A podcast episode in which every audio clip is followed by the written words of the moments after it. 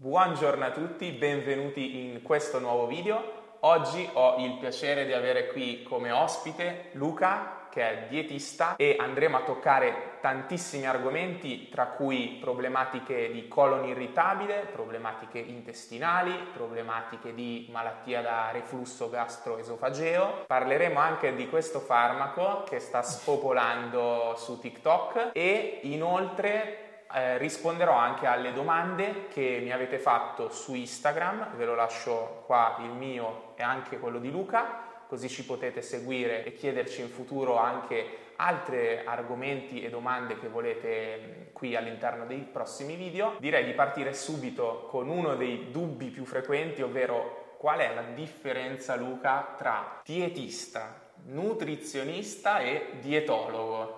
Ok, ok, questa qua è praticamente una delle domande che mi hanno fatto più spesso ogni volta che leggono dal mio canale YouTube Luca Laudani dietista e dicono scusa ma cos'è il dietista? Addirittura qualcuno mi ha pure accusato di dire eh, dicendomi guarda che si dice dietologo, tipo ma come, vuoi che io non sappia come si chiama il mio lavoro?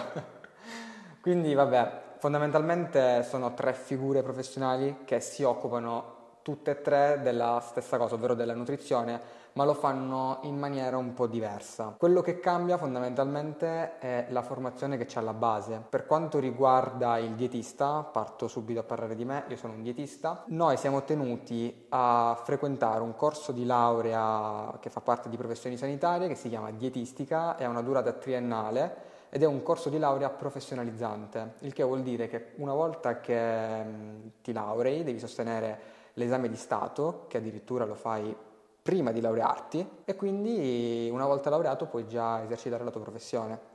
Okay. È un corso di laurea con molto tirocinio, quindi anche molto pratico. Eh, ci sono, sono, previste, pensa, 1500 ore di tirocinio in tre anni. Okay. Questo tienilo a mente perché è molto importante nella differenza tra le professioni. Dopodiché c'è il dietologo, invece. Per esempio, il dietologo, analogo alla figura del dietista, ma è la figura medica. Non so se hai presente la differenza tra psicologo e psichiatra. È un po' la stessa cosa. Esatto. Quindi il dietologo ha frequentato prima sei anni di medicina e dopodiché ha fatto la scuola di specializzazione, specializzazione in nutrizione. Esatto. Ovviamente la differenza nella pratica è che può prescrivere farmaci, può richiedere delle analisi particolari, esami strumentali, eccetera, che il dietista non può fare. Per quanto riguarda invece il nutrizionista, questa è una un po' un po' grigia come aria, nel senso che se, se, parli soltanto di nutrizionista è una cosa che vuol dire tutto e vuol dire niente, cioè tutte e tre le figure siamo nutrizionisti perché ci occupiamo di nutrizione.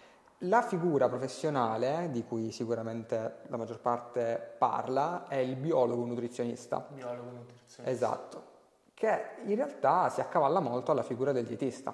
La differenza sta nella formazione, ovvero che per fare il biologo nutrizionista bisogna studiare tre anni, credo di sì, tre anni di biologia. Biologia e poi dopo. E poi due anni di scuola, no, poi due anni di scuola di specializzazione in, uh, di specialistica in nutrizione umana.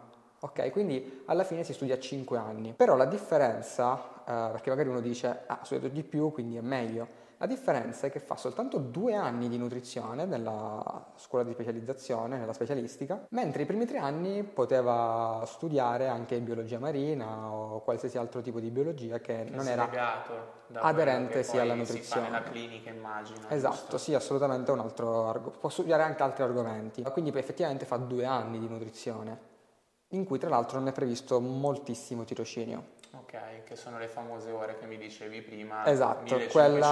contro esatto. quante più o meno?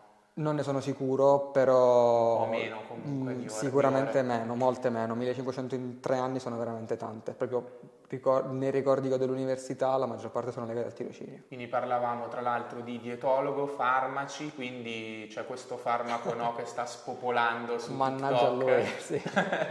Parlacene un po'... Lo Zempic. Lo Zempic. Lo Zempic è la semaglutide, credo che si chiami così poi il principio attivo. Il, sì, lo Zempic è il nome commerciale. Che ci querelano dopo quello che ti Speriamo di no. ci dissociamo. Eh, è la semaglutide, eh, praticamente si tratta di un agonista del GLP-1. In realtà adesso sta spopolando su TikTok perché è venuto fuori che diversi influencer, mi sembra le Kardashian, ne abbiano fatto uso, però in realtà questo farmaco esiste già da tanto. Magari non era proprio la semaglutide, io mi ricordo che tirocinio veniva impiegato molto spesso la liraglutide, che è lo stesso, lo stesso meccanismo d'azione si tratta di un agonista del GLP-1 che ha un effetto positivo sulle glicemie. Quindi in realtà questo tipo di farmaco viene utilizzato sui diabetici di tipo 2, ok? Per il controllo glicemico. Okay. Solo che si è visto che un altro effetto che ha è quello di ridurre la sensazione di fame, l'appetito, e quindi ovviamente c'è un effetto sul peso. Sì. Esatto, sì, sì, c'è un effetto sul peso, no? Quindi esisteva questa, esiste tuttora la liraglutide qui in Italia, eh, che il nome commerciale è Victosa, però poi è stata fatta un'altra posologia con un altro anche nome commerciale, mi sembra che si chiami Saxenda, che, un, che viene utilizzata invece nell'obesità cronica. Ok? Quindi se sei una grande obesità piuttosto che obesità cronica, tutta la vita in sovrappeso, molto a rischio per la salute in vista anche di possibili eventi cardiovascolari, eccetera. Il trattamento medico prevede l'utilizzo del, di questo agonista del GLP-1. Ok, adesso qual è il problema del... Farmaco, esatto. Il problema è che sembrerebbe che, perlomeno più che altro negli States, però questo farmaco sia disponibile un pochettino a, a chiunque, Così, al esatto, al commercio. E questo è assolutamente è rischioso. è rischioso. perché è vero che è un farmaco che fa perdere peso. Il suo effetto principale, l'abbiamo detto, oltre a quello delle, di aggiustare le glicemie, è quello di, di inibire un pochettino la sensazione di fame. Quindi noi sappiamo che quando ci poniamo in un regime ipocalorico, cioè facciamo la dieta, moriamo fondamentalmente di fame, soprattutto dopo un pochettino dopo mesi, dopo che abbiamo perso peso, più perdiamo peso, più il corpo si difende, aumentando la sensazione di fame, no?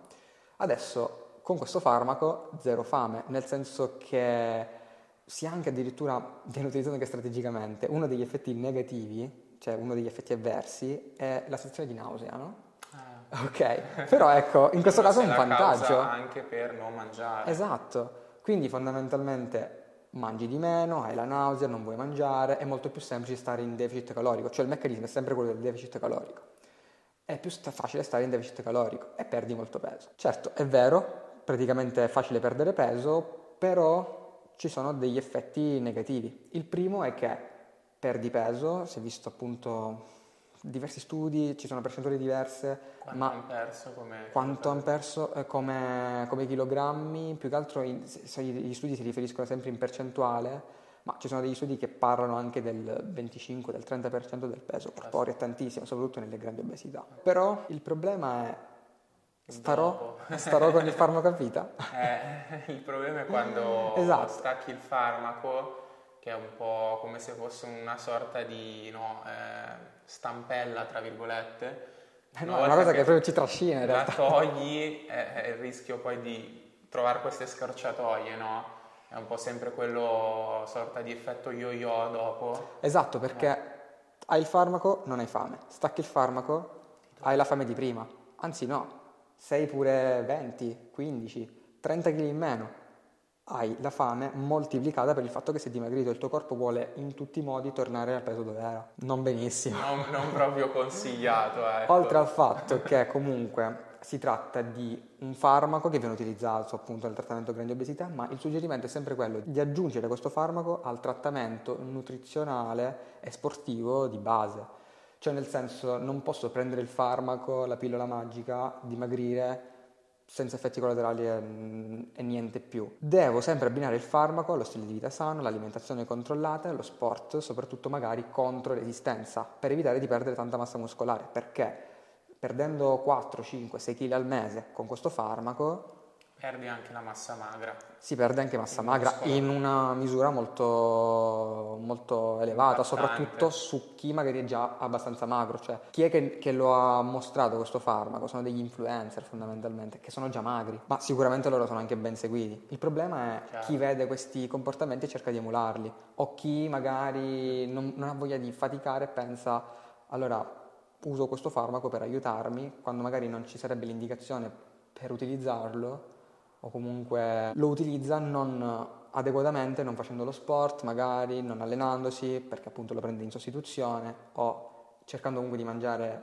male.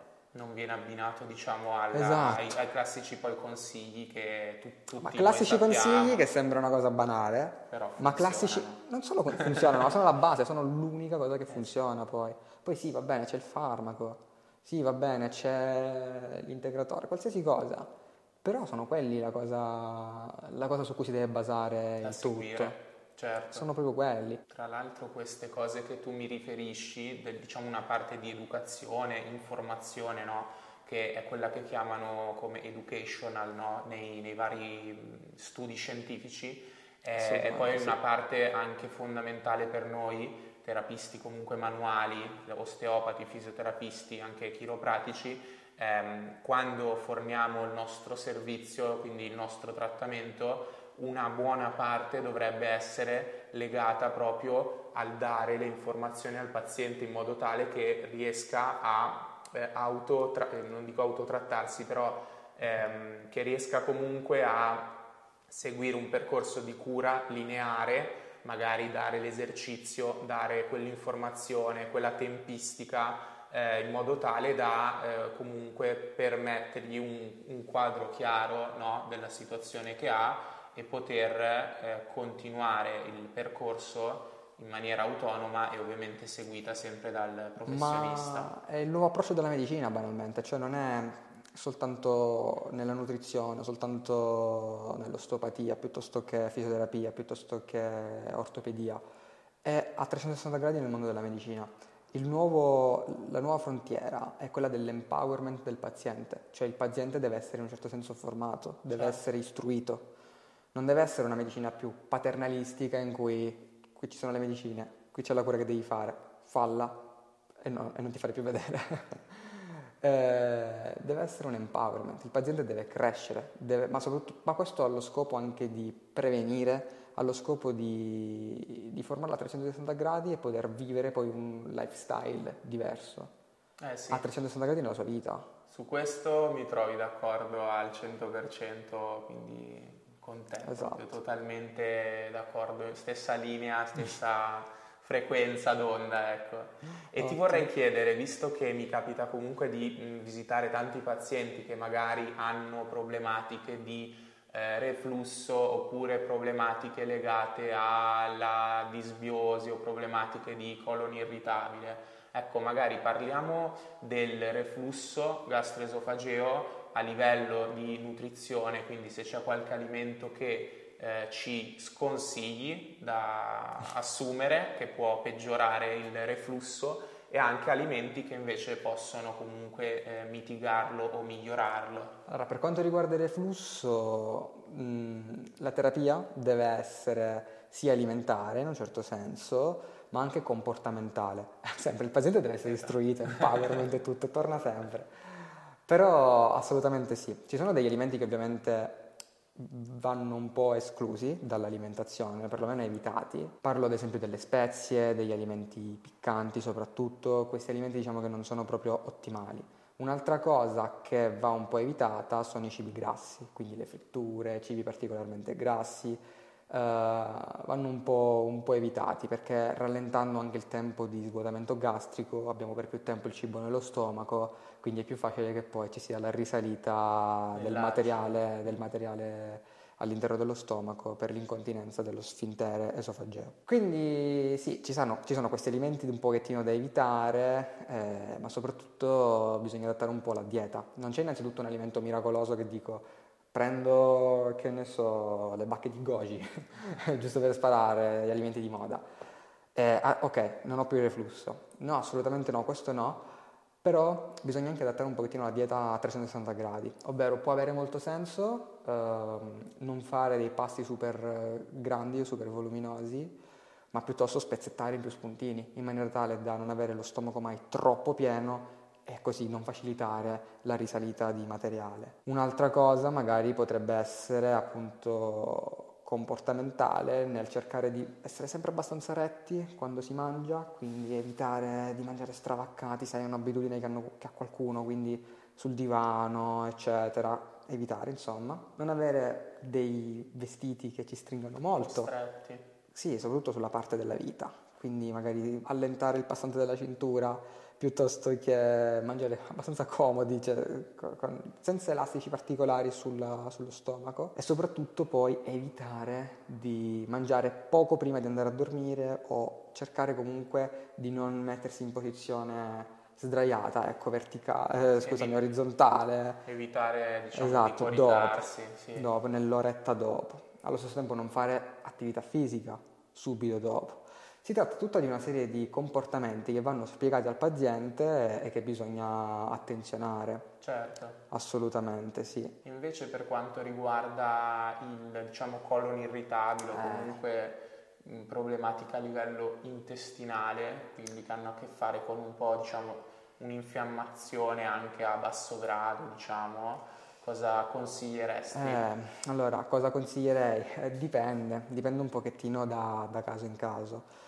Le problematiche intestinali non sono mai di semplice gestione e soprattutto sono anche di, di difficile diagnosi. Cioè io lo dico, se fossi un medico non vorrei mai essere un gastroenterologo.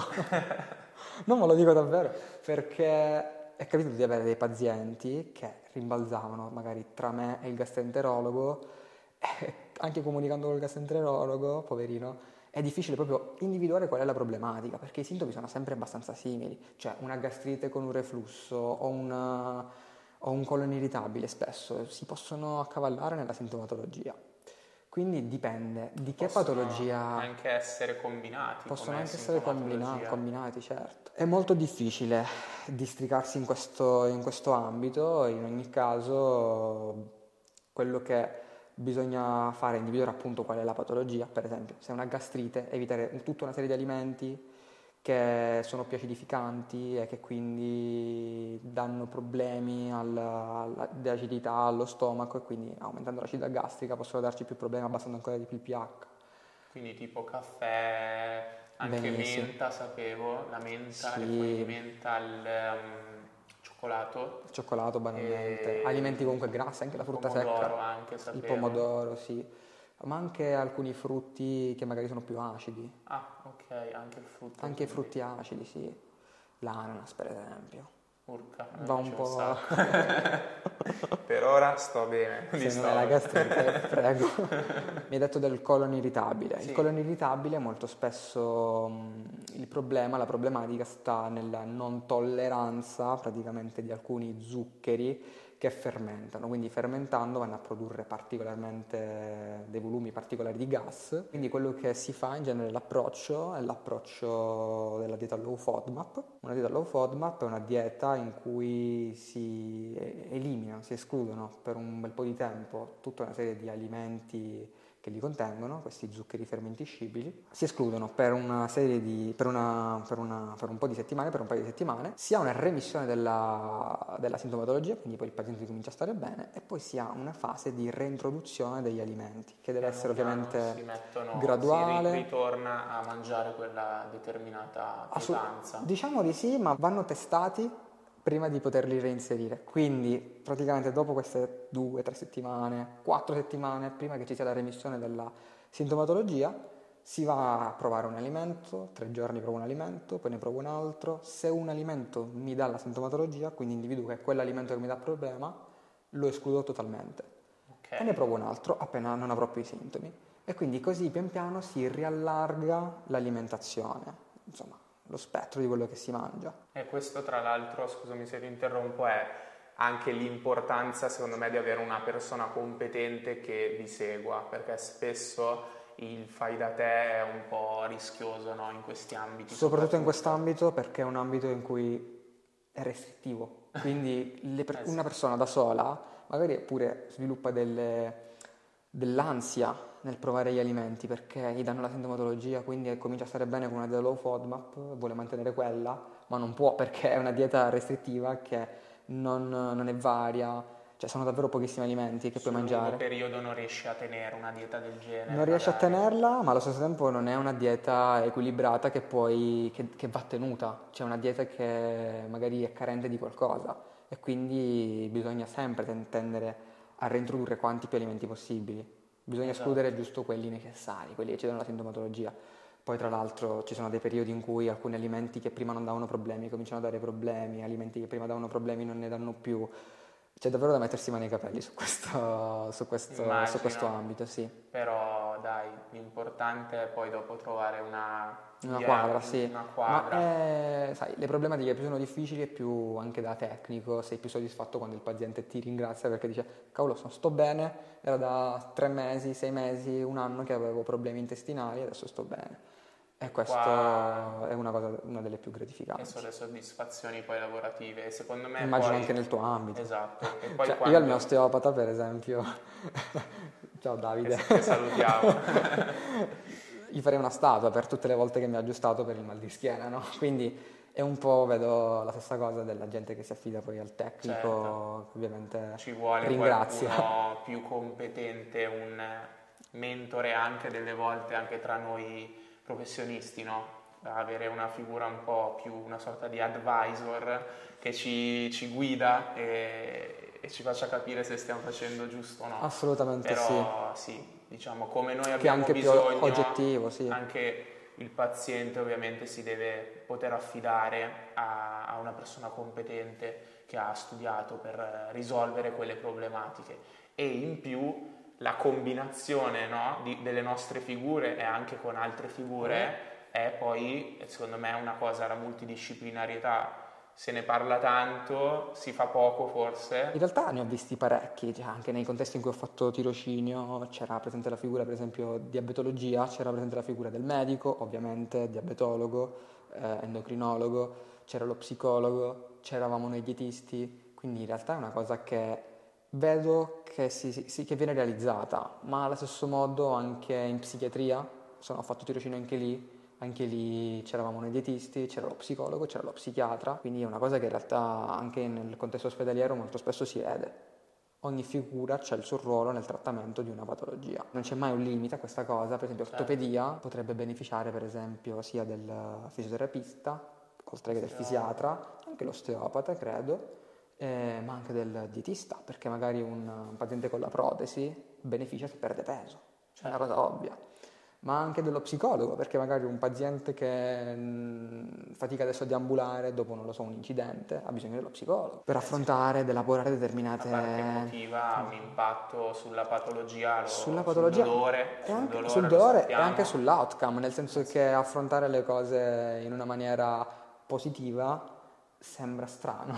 No, è cioè, io quando ho letto quegli studi po' ci- L'ottimismo, sì. Martin Seligman, che è uno dei padri fondatori no, della psicologia del- sul- sull'ottimismo, mi verrebbe da dire, poi non so se il termine è giustissimo, chiedo scusa ai colleghi psicologi e psicoterapeuti, però assolutamente proprio a livello di remissione, guarigione, eccetera, guariscono prima chi Assolutamente ha sì. un mindset, come dicono adesso, eh, ottimista rispetto a chi magari la vede più in negativo e si può anche apprendere tra l'altro questa cosa. Sì, Quindi sembra banale, ma anche sugli eventi cardiovascolari l'outcome era completamente diverso, cioè sui pazienti che avevano avuto l'infarto, per esempio, la prognosi era sempre migliore in chi aveva supporto psicologico. e- Chi era più seguito, Esatto. diciamo, sotto quegli aspetti. Tra l'altro, io so anche vedendo un po' i tuoi video di reazione, eccetera, che sei anche abbastanza ferrato su, sempre tornando sulla parte in- di intestino,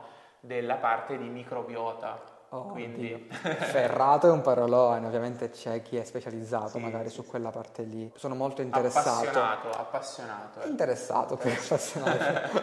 Sembra che nel- nelle domeniche leggo sul microbiota, altrimenti no, non è così.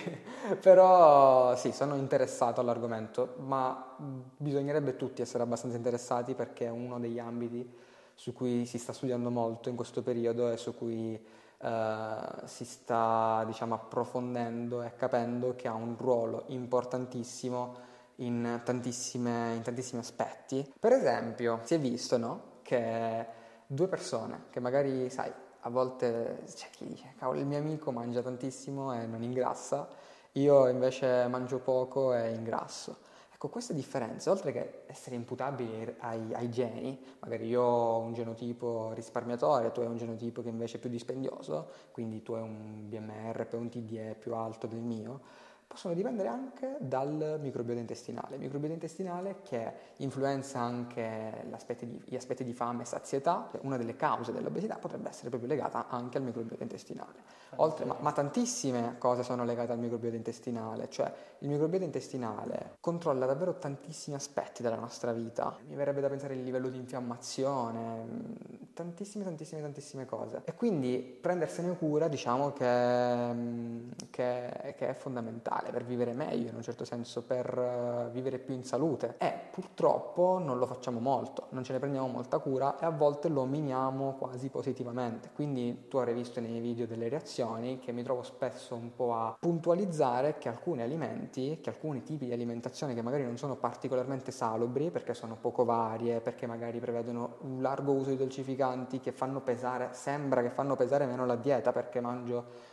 non lo so, la farina e Coco Pops, la farina, le proteine in polvere, quell'altro, tutti alimenti che, ok, sono buoni, però quei dolcificanti non, non, fanno benissimo al microbiota intestinale certo. e non curare bene il microbiota intestinale può portare poi a, dei, a un pochettino delle, delle, problematiche in un certo senso. Tra l'altro per microbiota, per magari chi non lo sapesse, sono quei batteri no? che sono divisi, ho letto, in buoni e cattivi, no? Tra virgolette. Sì, sono due fazioni, sì, che fanno la guerra. No, no, vabbè. Sì, diciamo che sono dei batteri che vivono nel nostro, nel nostro intestino. Sì, ci sono dei batteri che noi preferiamo avere e dei batteri che invece preferiremmo avere in, minu- in minor misura, no? Poi se sanno lì un motivo c'è. Però ecco, batteri che magari fanno produrre più gas, per esempio ritornando al, al fattore colon irritabile, anche lì il microbiota gioca un ruolo fondamentale. Quindi magari certo. questi batteri fanno produrre, più, fanno produrre più gas e li vorremmo un po' in meno. E adesso hanno scoperto, come ti avevo inviato la ricerca, eh nel sì. 2021 hanno pubblicato questa revisione, quindi questo articolo, in cui pare esserci un collegamento che ancora non è stato ben definito ma pare esserci altre tre vie, ovvero che vengono chiamate asse intestino-midollo, eh, asse intestino ossa. ossa e asse intestino disco intervertebrale, che è quel disco classico che abbiamo tra due vertebre e che poi è quello responsabile di tantissime problematiche di mal di schiena tipicamente e pare esserci questo collegamento quindi tra microbiota e problematiche del disco intervertebrale. Sì, ho letto quello studio con molto, molto interesse, è davvero molto, molto interessante vedere effettivamente come, cavolo, una cosa possa andare a influenzarne altre che magari non pensi, cioè quando tu mi hai detto microbiota e mal di schiena, ma vabbè. Com'è possibile? Però eh, lo studio, quello che Cavolo, fatto, poi ho letto effettivamente... Nel 2016 questo ricercatore con un nome che non so pronunciarvi perché è difficilissimo. Ci perdoni, signor ricercatore. ha, ha, proprio fatto un confronto no, di questi soggetti tra soggetti con mal di schiena e soggetti senza mal di schiena andando ad analizzare il microbiota di quelli che avevano mal di schiena, aveva visto che c'erano più batteri, diciamo, ehm, negativi, tra virgolette, chi stava be- meglio invece non aveva questa problematica a livello di microbiota e quindi questo qua è stato un po' il campanello che ha fatto accendere e ha detto ok, allora pro- probabilmente c'è questo link, no? c'è questa connessione tra queste due cose studiamo, continuiamo a studiarlo e, e, vediamo se effettivamente queste due cose sono correlate o no. Quindi veramente interessante. Poi sono degli ambiti sì. no, che sembrano tanto distanti anche i nostri, però poi dopo alla fine nella salute, quando consideriamo una persona, la, la dobbiamo considerare sotto l'aspetto alimentare, sotto l'aspetto psicologico, psichico, sotto l'aspetto fisico e chissà quante altre no, eh, cose che ci perdiamo esatto, nel, esattamente. Nella, sì, nella valutazione, assolutamente sì. Nel quotidiano, quanta acqua dobbiamo bere per stare in salute, cioè quanto è consigliato bere nella giornata? Ognuno di noi ovviamente ha il suo fabbisogno idrico. Io quasi sempre mi trovo a dire di più è meglio, però assolutamente sì. In genere, facendo proprio una media, eh, suggerisco alle donne di bere da, de, dai 2 litri d'acqua in su e agli uomini dai 2 litri e mezzo di acqua in su. Ovviamente poi dipende dalla stagione pure, nella stagione certo. estiva verso cui ci avviciniamo adesso cerchiamo di aumentare, quindi magari un uomo può andare a bere anche 3 litri, dipende anche dall'esposizione, dal, dal tipo di lavoro, dal tipo di allenamento, dipende anche dalla corporeità.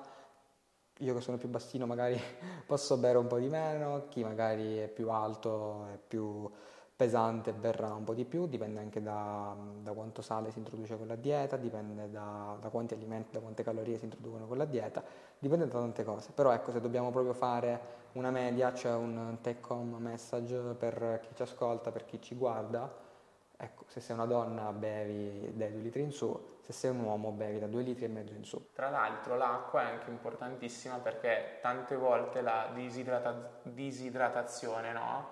porta anche a delle problematiche, mi viene in mente di eh, mal di testa, di magari anche crampi, no? di stanchezza. Faccio io una domanda a te, sì. eh, perché questa cosa sembra che è una cosa che non ne sono sicuro, ma credo che sia pure possibile. Disidratandoti, i dischi intervertebrali, no? Si chiamano dischi intervertebrali. Sì, ecco, bravissimo. Non risentono e quindi può aumentarti sì. il mal di schiena? Sì, perché il disco che è fatto da un anello, no? con in realtà sono tantissimi anelli no, co- collegati tra di loro. Una, se, se, si divide un anello è magnifico da vedere perché vedi tutti questi anelli sì. che sono cor- combinati tra di loro in, perché? perché vengono combinati così? Perché sono una struttura che deve resistere e quindi dandogli tante direzioni, le eh, fibrocartilagine praticamente, avendo tante direzioni diverse, riescono a resistere a tantissime torsioni, rotazioni, inclinazioni. Ma tolta questa parte di fibrocartilagine all'interno abbiamo il famoso nucleo, il nucleo polposo viene chiamato, che è una sostanza diciamo gelatinosa, ma è composta anche da acqua e quindi andando a disidratarsi anche la parte del, del disco ne risente. Quindi tante volte anche d'estate eh, capita magari, mi era capitato questo paziente disidratato, eh, giocando, è, ha fatto una specie di colpo della strega, diciamo, quindi una problematica legata proprio alla componente del, del disco. E sono cose sì, che hanno un impatto comunque a livello della colonna, sicuramente sui dischi. Esatto. Ecco sì, perché in realtà lo sapevo, volevo, volevo, chiedertelo Ci così, per avere anche una conferma. Chiacchierare, sì, sì, sì, già che siamo qua facciamo. no, giusto, perché cioè, a volte mi trovo anche a dirla questa cosa, magari chiama di schiena, eh, eccetera, bevi. Cioè, però è una motivazione ancora più, ora che ne sono sicuro al 100% sarà una delle altre motivazioni che, che darò quando qualcuno mi dice eh, ma devo bere così tanto, ma non ne sento bisogno, io non ho sete, ma non hai sete perché non sei abituato a bere la sete la alleni in un certo senso, quindi man mano che impari a bere di più, ti abitui a bere di più, senti la necessità di bere. Che poi quando hai già lo stimolo significa che comunque sei no, disidratato. In realtà sì, ecco cioè... sì, questa qui è una cosa abbastanza curiosa, la dico spesso anche per motivare i pazienti, ed è vero, cioè quando la, la sete arriva un po' in ritardo, quando tu hai sete perché sei già un po' disidratato. Quindi dovresti sempre anticipare la sensazione di sete, soprattutto mentre ti alleni, soprattutto mentre fai attività cardiovascolare in cui perdi più liquidi. Allora, qua abbiamo nove domande che mi avete fatto sul mio profilo Instagram, che vi invito ad andare a seguirmi anche. Ne scegliamo però tre, perché siamo già abbastanza lunghi come tempistiche. Allora, ti direi, lato integratori, mi hanno chiesto quali consigli soprattutto per avere più energia nella quotidianità. Allora, uh, bisogna fare una grossa differenza tra integratore e supplemento. Ok. L'integratore è praticamente qualcosa che serve a colmare le eventuali carenze. I supplementi sono qualcosa che invece assumiamo in più perché ci danno dei vantaggi.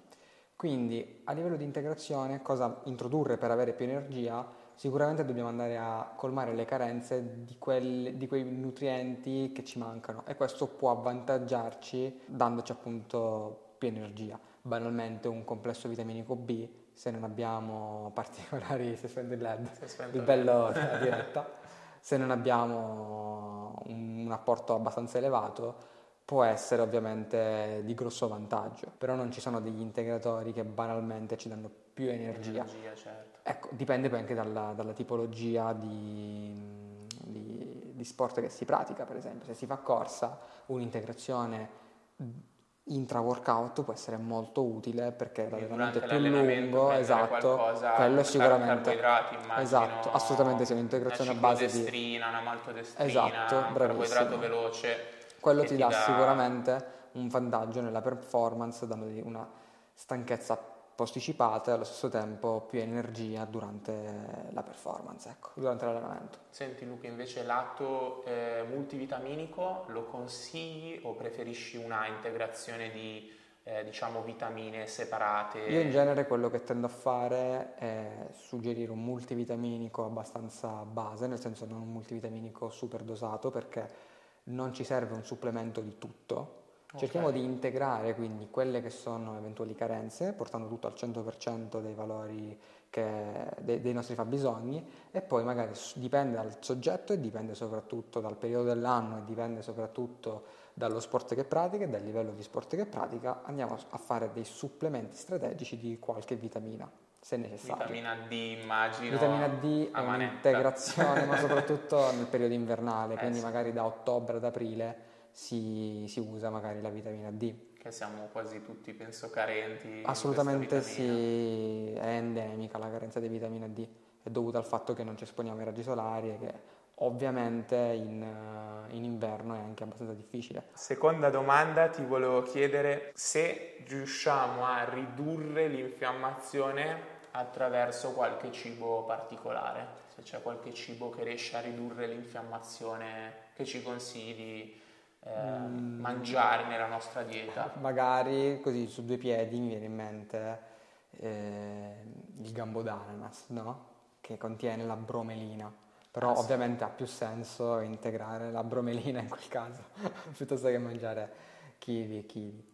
Eh, comunque, più che altro nei pazienti che magari hanno problematiche eh, legate al, all'infiammazione, eh, mi viene da pensare un'artrite reumatoide, può avere senso escludere alcuni alimenti, per esempio delle solanacee, eccetera, che danno una maggiore infiammazione a livello gastrointestinale. Dove si trovano questi eh, alimenti? Le solanacee per esempio, sì. eh, sono tipo le melanzane, i peperoni, ah, i pomodori, okay. sì, le bacche di goji, sono okay. tutti degli alimenti che danno una che maggiore infiammazione, aumentare sì, il grado di infiammazione. Per il resto invece più che cercare di eh, l'alimento che ci salvi, direi che può essere il caso di avere un'alimentazione nel complesso più equilibrata, più vegetale, con eh, magari più antiossidanti e questo sicuramente può aiutarci ad abbassare il grado di infiammazione. E a livello invece sempre di mh, infiammazione, comunque carne rossa, si sente parlare un po' al cercare di limitarla.